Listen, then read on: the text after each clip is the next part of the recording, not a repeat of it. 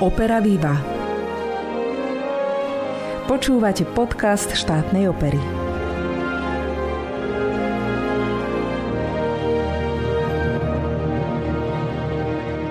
Dobrý deň, pozdravujem vás už tradične v týždni pred premiérou. Už o pár dní uzrie svetlo sveta tanečná inscenácia Anna Karenina podľa svetoznámej literárnej predlohy Leva Nikolajeviče Tolstého.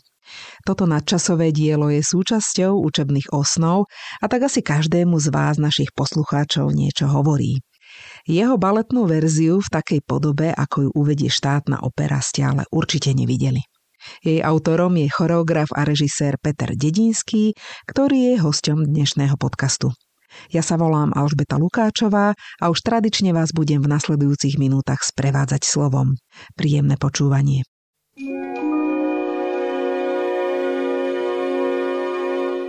Pri mne už sedí choreograf a režisér Peter Dedinský. Vítaj u nás. Ďakujem pekne za pozvanie. Peter, ty si bol dlhoročným solistom Slovenského národného divadla, teda praktický umelec a tak ťa poznajú aj diváci. Teraz však stojíš pred premiérou, kde netancuješ. Je to významne iný pocit? Ako sa cítiš? Určite je to úplne iný pocit a je to oveľa väčšia zodpovednosť voči všetkým okolo, voči celému týmu, voči divadlu, hej, voči tým tanečníkom, ale, ale byť na druhej strane sa mi páči oveľa viac, lebo mám pocit, že v živote tanečníka naozaj musí prísť ten okamih, že áno, stačí, zatancoval som si to, čo som chcel, možno, že aj nechcel a vtedy som si aj povedal, že je vhodný čas, aby som skončil a prešiel na tú druhú stranu, na to zákulisie a je to úplne perfektné. Tak tá zodpovednosť je za celý ansámbel, to je teda neporovnateľné, ako keď človek rieši sám seba. Je to unavné, lebo väčšina režisérov, keď k nám sem príde v tom týždni pred premiérou, tak už melú z posledného mnohí. Je to aj v tvojom prípade tak? Čo sa týka nejakej fyzickej únavy, nie, lebo teraz vlastne už sa ani nehybem a neukazujem teda, teda nejaké tanečné kompozície. Skôr je teda vyvíjaný tlak na psychiku, pretože všetci chceme, aby to dopadlo dobre, ale necítim sa nejako unavený, ako teším sa, naozaj teším sa na, na tú premiéru a na tento premiérový týždeň. Ja som to aj od začiatku tanečníkom hovoril, že, že od 6. marca, čo znamenalo, že už sme vlastne na javisku, to sú ako keby posledné dva týždne premiérové, alebo teda dva týždne pred premiérou, že už budeme chodiť na pivo.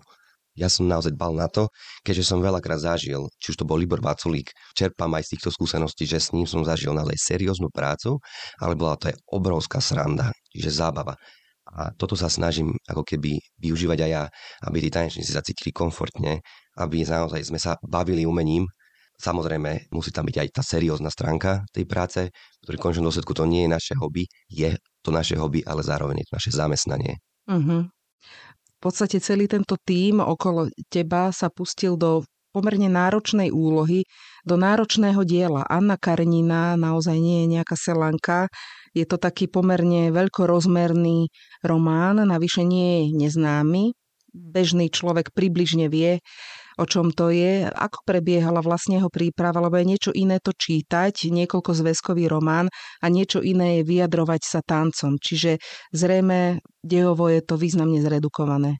Okrem toho, že je to dejovo zredukované, sme si tam aj dovolili pozmeniť nejaké časti, aby nám to dávalo nejaký väčší význam. Ja dúfam, že diváci s tým budú keby stotožnení, že bolo potrebné to nejakým spôsobom okrem toho, že sme to museli zredukovať, pretože sa tam deje niekoľko dejových liní. Teraz s mojou manželkou sme sa snažili to zredukovať až tak, že sme sa venovali len príbehu samotnej Anny. Z dvoch dôvodov. Jeden dôvod bol dĺžka predstavenia a druhý dôvod bol, aby sme divákov nezamotali.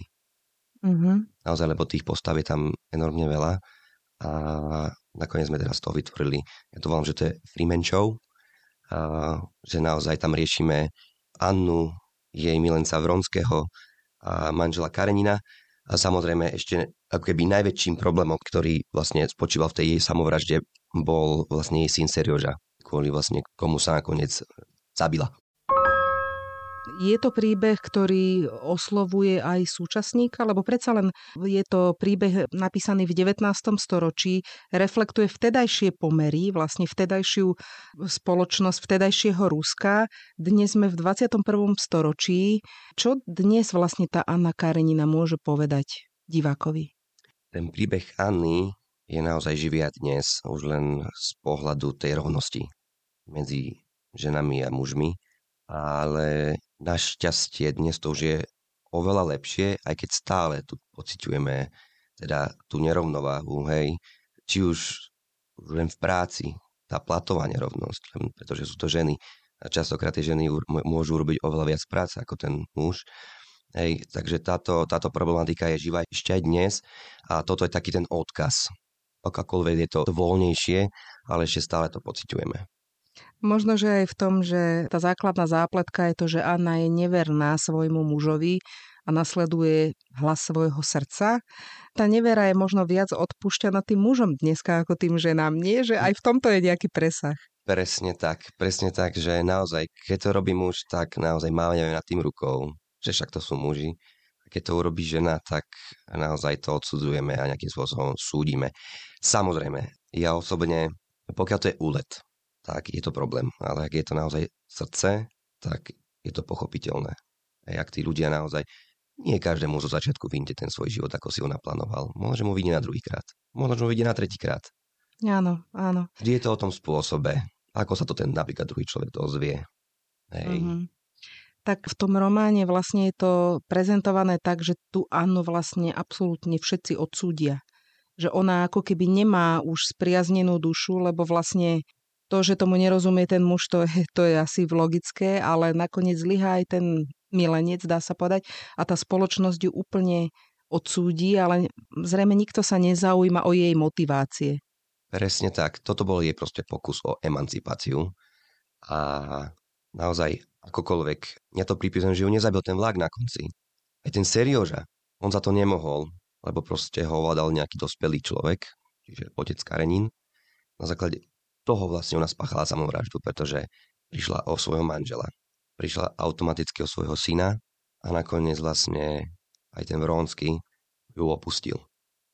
A vlastne on ju nezabil lak. Proste ju zabili títo, hlavne tí dvaja chlapí a môžeme povedať, že aj ten malý Serioža, aj keď to bol nevinne, pretože prišla o všetkých a plus samozrejme ju odsudili ešte aj celej tej spoločnosti.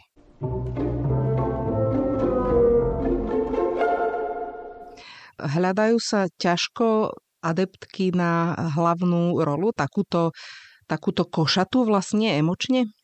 Áno, túto rolu nemôže robiť 18-ročné dievča. No, môže, ale to musí byť výnimočný talent. Hlavne z pohľadu emócie. Ale z toho pragmatického ako keby hľadiska e, tá žena musí niečo prežiť, musí to mať aspoň nejakým spôsobom odskúšané všetky tieto keby časti svojho života. Samozrejme, niekomu vyjde život od začiatku tak, ako si predstavuje a možno sa nebude vedieť do toho vžiť, aj keď príklad bude mať 40 rokov, lebo to proste človek naozaj nikdy nezažil. Je dobre to nezažiť možno, ale naozaj túto rolu by mala robiť zrelá žena. Uh-huh. A máme teda takéto zrelé tanečníčky? Jasné, máme. Dve úžasné solistky baletu štátnej opery. Prvou Annou je Beatka Gálová a ďalšou Annou je Veronika Sabová. Uh-huh, solistky obidve. Solistky. Solistky. Spolupracuje sa mi výborne s nimi. Samozrejme, je to trošku iná práca aj pre nich. Trošku som bol na nich tvrdší, ale to len preto, lebo viem, že sme z nich mohli vydolovať to, čo som potreboval. A aj sa mi ľahšie spolupracovať, pretože ten tanečnícky život je tak malý, umelecký, nielen tanečný, ja som s Veronikou na škole konzervatóriu, sme spolu tancovali v Luskačikovi, už v páre, čiže sa poznáme celý život. Samozrejme, po 15 rokoch sme sa stretli. K Beátke naozaj zliadal som ešte ako 11-ročný chlapec, ona bola, už myslím, že maturovala. A ja som ich bral ako elitu tej školy. Naozaj boli krásne projekty, perfektne tancovali na tých koncertoch.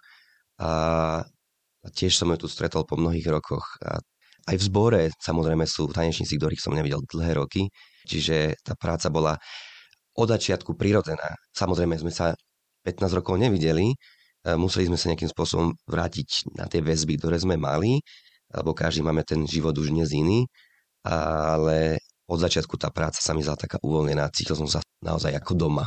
A po týchto troch mesiacoch sa tu cítim naozaj veľmi príjemne a doma. Ja keby som bol vo svojom divadle. No, tak to sa výborne počúva. A čo chlapci, teda čo solisti? Solisti. Novým solistom baletu štátnej opery tejto sezóny je Alex Dobre, ktorý pochádza z Rumunska. On bude stvárňovať rolu Karenina a teším sa, že Danke Dinkovi sa ho podarilo nejakým spôsobom ho tu dotiahnuť, pretože je to výnimočný tanečník, je tvárny, absolútne, dá sa s ním tak ako aj s Beatou alebo Veronikou, dá sa s ním absolútne perfektne pracovať. Poviem jednu korekciu, na ďalší krát ju máme opravenú, že naozaj nemusíme to 4 krát opakovať, že, že vlastne čo potrebujeme urobiť. Pracuje na sebe a som veľmi rád, že, že sme ho obsadili toho Karine, lebo to je naozaj aj typologicky, to na neho úplne sedí. Ďalším solistom je, ktorého bude spárňovať Vronského, bude Lukáš Cenek. On je myslím, že dlhoročný host baletu štátnej opery. Ja som si ho aj sám vyžiadal, pretože ja som s ním spolupracoval predtým v Olomovci a Lukáš je pre mňa absolútny profik. Ja ho tak vidím, že je to tanečník dejových predstavení. Hej, naozaj, že ten človek len vyjde na javisko a už vie, čo má robiť. Má toho tancovaného strašne mnoho a jemu som doteraz nepovedal ani jednu korekciu, čo sa týka hrania. Nemusel som, lebo je absolútne invenčný. A toto je úplne dôležité, pretože pri tomto veľkom kolose je veľmi dôležité, aby mi tí tanečníci pomáhali aj z tejto stránky byť invenční, že nie je potrebné im všetko vysvetľovať. Samozrejme, išli sme logickou cestou, rozprávali sme sa o tom veľa, že aká je toto situácia, čo chceme tým povedať, ale aby to nakoniec vyšlo pre diváka tak, ako potrebujeme. Ale pre Lukáša to absolútne nebolo potrebné. On proste vie, o čom tancuje od začiatku. K tomuto smeruje aj moja ďalšia otázka. Jedna vec je výraz, dejovosť, herecké umenia tak, ale druhá vec je aj taký ten technický fortiel. Sú tu tanečníci pôvodne rôzneho zamerania a vlastne ten náš repertoár tvorí veľmi široké spektrum vlastne tanečných techník. Ako si máme predstavovať, že bude vyzerať Anna Karenina? Bude to balet? Taký ten na špičkách? Laicky povedané? Nie, nebude na špičkách, bude na cvičkách. Hlavne z toho hľadiska, že a ja snažím sa opierať o techniku klasického tanca, ale samozrejme modifikovali sme to na tú neoklasiku, nejakú modernú. Častokrát sme prešli až do súčasného tanca, naozaj veľmi malom, malom množstve, ale naozaj opierame sa najviac o techniku klasického tanca. Tu tu všetci majú za sebou, či už prosím konzervatórií, alebo teraz samotných skúseností z minulosti. Čiže snažili sme sa ísť touto cestou a preto neboli ani tie špičky potrebné. Rozdelili sme to naozaj, ak sa bavíme o tej vyššej vrstve, kde je bál a teda high mm-hmm. society, ak by som to mohol nazvať. mobilita. Áno, mm-hmm. tak sme sa snažili viac do vertikály. A keď sa jedná o služky, tak sme skôr išli do tej zeme. A čo to je tá vertikála? Čo si pod tým máme predstaviť? Viac tam boli skokové časti. Aha, že stoja vlastne. Áno, že sa nevalajú po zemi. Nevalajú sa Aha. presne po zemi. Napríklad služky sme dali naozaj skôr viac do tej zeme. Tam boli naozaj aj tie šmíkačky. U nás sa to volá, že slide. Je to po, Mm. poslovenčené, ale je to z anglického Mhm. výrazu. A teda aj to ťažisko tela je viac ako keby do zeme. Ej, lebo Mhm. tam boli tak rýchle pohyby, kde naozaj ten človek musí mať to ťažisko nízko, aby vedel ustať tú stabilitu hej, a koordináciu. Mhm. Lebo tam častokrát vychádzame aj do kontrapohybov, čo je veľmi náročné. A Čo je kontrapohyb? kontrapohyb. Príklad, keď idete v rýchlosti doprava, ale zrazu vám zmení smer doľava. Aha. Veľmi mhm, jednoducho povedané. mhm, Hej, mhm, že naozaj, že ideme doprava, ale myslíme si, že ideme doľava. Mhm, hej, Ako alebo- v sekunde. Áno, Mhm, alebo urobíme piruetu doprava, ale zápäti pokračujeme piruetu doľava nejakým spôsobom. mhm. A samozrejme, aby to malo nejakú súhru, aby to spolu fungovalo a aby to tanečníci zvládli. Prvé dejstvo naozaj je najviac opierané o tú neoklasiku a druhé dejstvo sme sa opierali trošku viac do tej zeme a pretože nám to nemôže padnúť aj z tej dramaturgickej stránky, musíme to naozaj držať tú laťku až do konca, lebo častokrát sa stáva, že tie druhé dejstva padajú, alebo teda konce, Hej, a toto som sa snažil, aby sme to odbúrali.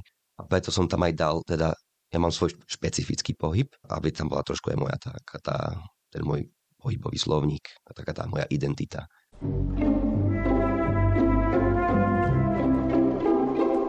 Rozprávame sa teda o tom pohybovom slovníku, ale ten sa určite do určitej miery aj opiera o hudobný podklad. Aký má hudobný podklad toto dielo? Ja len spomeniem ešte, že teda hrá sa to naživo, je to s orchestrom, nie je na playback. Takže aký hudobný podklad si si vlastne vybral ty? E, Ja som si vybral, najprv teda sme zvažovali, že, že ako cestou sa vyberieme, či pôjdeme s čedrinovou verziou.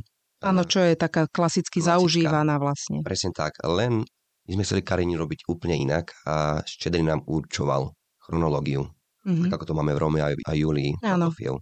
A mňa osobne tá hudba, nehovorím, že je zlá, ale mňa osobne, ako keby v rámci tej mojej dramaturgie, ma nejakým spôsobom ohýbala mm-hmm. a, a formovala do tej cesty, ktorú som ja nechcel ísť. Lebo samozrejme pre inšpiráciu si človek pozrie aj film, aj ja som jedol okolo, myslím, že 5 karenín a z piatich len jedna bola iná. Všetky sa držali ako keby mm-hmm. tej klasickej verzie a touto cestou sme úplne chceli ísť. Už len z tých dôvodov, čo som spomínal na začiatku, aby sme nezmiatli teda diváka a aby sme tu nemuseli robiť balet na 3 hodiny. Uh-huh. A tak nakoniec sme sa rozhodli, že urobíme koláž. Sme sa dohodli aj s pánom Bulom, pánom dirigentom, na tom, že nájdeme skladateľov v rovnakom období, alebo teda vo veľkej miere. A preto sme sa napríklad rozhodli použiť Piotra Iliča Čajkovského a jeho symfónie. Pre dramatizáciu sme trošku išli obdobie iné. Použili sme Dimitra Šostakoviča, čiže smerom bližšie k súčasnosti. Presne keby, tak. Ale... ale vychádza z toho romantického slovníka aj tak. Vlastne. Presne, ale relatívne to krásne k sebe pasuje. Pasuje to k sebe. Taktiež sme si dovolili použiť Antonína Dvořáka. A naozaj to do seba zapasovalo z môjho pohľadu. A som veľmi rád, že sa nám to podarilo naozaj aj tou kolážou prepojiť to príbehovo, lebo častokrát sa stáva, že toho vzniknú obyčajné obrazy. Áno. Toho som sa veľmi obával. Že to, to nedrží spolu. Presne. A nakoniec aj vďaka svetlám, aj vďaka tomu, že sme teda použili príklad Šostakovičovú hudbu, ktorá má 14 minút, čiže vieme ísť cez tých 14 minút až nejaké 4 obrazy, čiže automaticky nám to ako keby prepája, mm-hmm. čo je fajn. Hej, takže rozhodli sme sa naozaj touto cestou, a hlavne Čajkovský, Šostakovič. Predpokladal som a teda dúfam, že, že tí hudobníci si to užijú. Ťažká muzika, ale pre mňa krásna.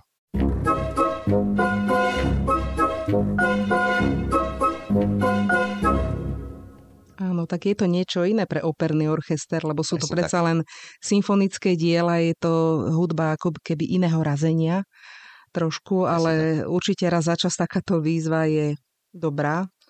Chcela by som sa opýtať ešte na tvoj tvorivý tím, koho si si vybral do spolupráce a prečo? Vybral som si Peťka Čaneckého, toho hľadiska, že je to obrovský profík, osobnosť. Z neho žiari taká profesionalita a, a rešpekt, že tam nebola iná možnosť si nikoho iného vybrať. A hlavne potrebovali sme ísť na istotu. Mm-hmm. Peťo je toho dôkazom, že ideme na istotu, urobil krásne kostýmy, krásnu scénu, je to všetko funkčné. Okrem iného my sme si aj ľudsky sadli. Ja som ho poznal len ako človeka z diálky, ktorý, keď som bol tanečník, tak pre nás vyrábal alebo ten navrhoval kostýmy. A už vtedy som to tak vnímal, že wow, že raz v budúcnosti tak takúto možnosť budem mať, tak chcem, aby bol v mojom týme. A vlastne automaticky, ako sme si, teda ja dúfam, že to vníma rovnako, ak sme si ľudský sadli, tak vlastne ja mu aj veľmi vďačím za to, že sme veľa debatovali nielen o samotnej výprave, ale aj o, o tom, akým spôsobom prerozprávať tú Annu, tým, že je nasiaknutý tým umením za tých strašne veľa rokov od tých režisérov, že naozaj veľmi mu vďačím za to, že ma mohol aj on takto sformovať, lebo si myslím, že každý tvorca by mal mať nejaký ten kontrafokus. Lebo častokrát človek nemá odstup a už nevidí ako keby tie chybičky alebo teda ten význam. Ja naozaj veľmi sme dbali na to, aby tam každýkrát bol nejaký význam, aby to malo logiku a tým automaticky prirodzene vychádza z toho, že to vieme aj krásne prerozprávať pre tých ľudí, pre koho iné to robíme, len pre tých divákov. Hlavne tí diváci si prídu oddychnúť nie ešte premýšľať, že vlastne čo tým chceme povedať. Čiže toto je jeden element, ktorý funguje so mnou v symbióze. Ďalší človek je Michaela Pavelková, to je ďalší veľký profík, čo sa týka svetelného dizajnu. Áno, boli otázky, že prečo si to nesvítim sám. No pretože ideme na istotu. Ja veľmi rád chodím na istotu a keď sa to všetko celé plánovalo, tak naozaj 90% úspechu je príprava. Aj tá myška si to naozaj pripravila doma tých 23 obrazov tak, ako to má vyzerať. Za 1,5 dňa sme nasvietili 90 minút v podstate, vedejstva. Čiže myška k tomu ako ďalší element tej mojej práci zase funguje naozaj ako ďalšia symbióza. Ďalší tím, ktorý sa keby na tom celom podiela je Dara Dinková ako moja podpora, morálna podpora, človek, ktorý je z tohto prostredia. Ja koho som tu nechcel meniť žiadne pravidlá, vymýšľať koleso, proste ísť systémovo, ako to tu máte zaužívané. lebo veľakrát som zažil, že ľudia chceli priniesť niečo ako keby nové a častokrát na tom stroskotalo. Veľmi musím pochváliť pánov z techniky, pánov z, zo svetiel, zvukárov. Akože úplne to krásne funguje. Je to jeden obrovský kolos, ale funguje. Páni z techniky sú absolútne ochotní. Idú na slovo, čo je úplne fajn. Teším sa z toho. A tieto posledné dva týždne a ja som dal takú submisívnejšiu laťku, aby sme si to užili žiadny krik. Jasné, že, že sa pri tom mikrofóne človek zhukne, ale to je len skôr na podporu možno, alebo teda na motiváciu. Takže som veľmi rád a vlastne toto cestou by som sa chcel veľmi pekne poďakovať uh, riaditeľke Baldu Danke Dinkovej, že takúto možnosť mi dala, pretože toto bol môj celoživotný sen. A je to veľká zodpovednosť. Nielen voči divadlu, voči mne, voči divákom, voči tanečníkom, ale naozaj voči Danke, pretože ona dala za mňa ruku do ohňa, pretože je to moja prvotina celovečerného baletu a naozaj veľmi som trpol, keď teda prvýkrát sa prišla na skúšku, teda čo na to povie a videl som na jej výraze, že je spokojná, tak dúfam, že jej to vydrží až do konca, že je to naozaj tak. Veľké ďalšie poďakovanie patrí generálnemu riaditeľovi štátnej opery Pánovi Hromadovi, že toto celé umožnil, pretože naozaj na papieri bol jeho posledný podpis. A ja toto si veľmi cením, že, že dal takúto možnosť, pretože okrem toho, že je to moje prvé dielo, je to aj prvé dielo baletu ako v samostatnej ére ono to je fantastické, že za 100 rokov sa povie, že čo bol prvý balet hej, štátnej opery? Anna Karenina.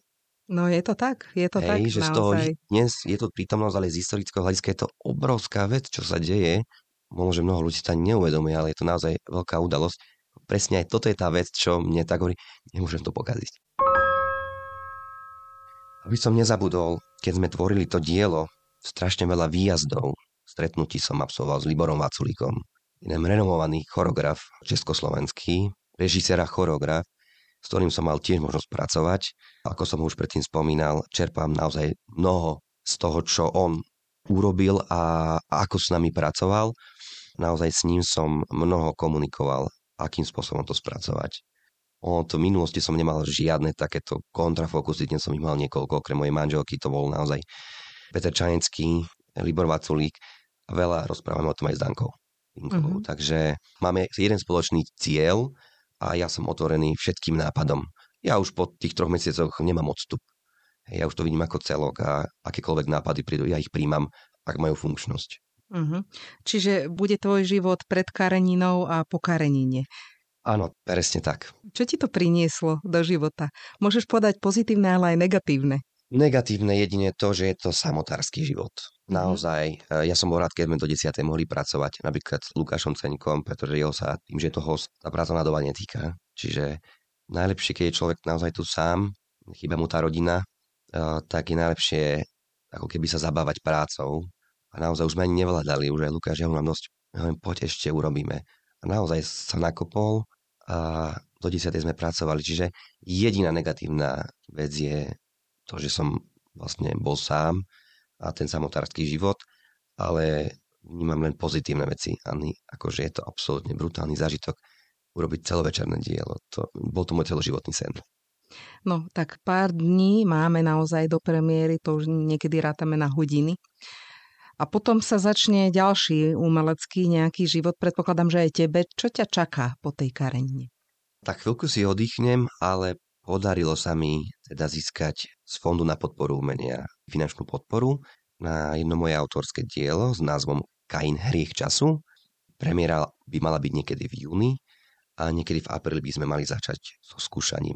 Z môjho pohľadu to bude oveľa zložitejší proces v globále, pretože aj keď je to len jednoaktovka, 60-minútová, tak tu v štátnej opere eh, ja som sa mohol vlastne venovať len tomu umeniu, len tej tvorbe pretože som tu mal okolo šikovných, kvalitných ľudí od umeleckej prevádzky cez, cez kanceláriu. Aj s tebou som komunikoval veľa, že naozaj, že nemusel som riešiť žiadne tie vedľajšie veci. Jasné, že bolo potrebné nejaké veci rozhodovať. Na to som samozrejme není úplne zvyknutý, ale, ale musel sa to trošku naučiť. Čiže ten ďalší, ako keby tvorivý život je v Kainovi a hriech času. Ja dúfam, že sa nám to podarí zrealizovať. A potom čas ukáže, neviem sám, oddychnem si možno, čaká nás dovolenka, budú mi montovať prekrytie bazéna, hej. Ale naozaj oddychnúť si tú rodinu a, a rozmýšľať, čo ďalej. Neviem, možno, že tá karenina tak vystrelí, že môžem dostať nejakú novú zákazku ale to nechcem, lebo už veľakrát som si to myslel a neudialo sa to. tak treba myslieť aj na oddych, lebo aj ten je súčasťou umenia a určite dôležitou. Prajem nám obom, nech nám premiéra dobre dopadne a veľa úspechov do budúcnosti. Ďakujem krásne, ďakujem pekne za pozvanie.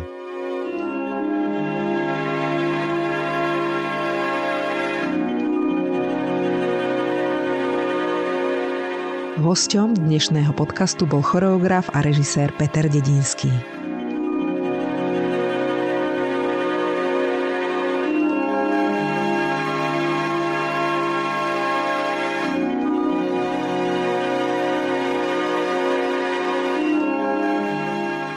Dovolte, aby som vás pozvala na premiéru prvého a druhého umeleckého obsadenia tanečnej drámy Anna Karenina. Uskutoční sa v štátnej opere v piatok 17. a v sobotu 18. marca. V hlavnej úlohe Anny Kareniny sa alternujú solistky baletu Beata Gálová a Veronika Sabová. V úlohe Alexeja Bronského uvidíme Lukáša Cenika a v role Alexeja Karenina sa predstaví Alex Mihaj Dobre. Ak nestihnete tieto prvé predstavenia, budú samozrejme nasledovať reprízy, takže keď budete sledovať našu webovú stránku stateopera.sk alebo sociálne siete, dostanete všetky potrebné informácie. No a mám tu pre vás ešte jednu zaujímavú pozvánku. 1. apríla v sobotu uvedieme vo Farskom kostole v Banskej Bystrici krásne monumentálne dielo Requiem Giuseppe Verdiho. Pod taktovkou Jána Procházku sa predstaví štvorica vynikajúcich solistov Astrik Kanamirian z Arménska, Ciceo Guo z Číny a solisti štátnej opery Michaela Šebestová a Ivan Zvarík. Spolúčinkujú spevácky zbor a orchester štátnej opery. Myslím, že pred Veľkou nocou nám toto dielo prinesie poukriatie v krásnom monumentálnom priestore chrámu Božieho a zároveň podmanivý hudobný zážitok. Verím, že sa tam uvidíme. To už je na dnes všetko. Od mikrofónu sa s vami lúči Alžbeta Lukáčová. Do počutia.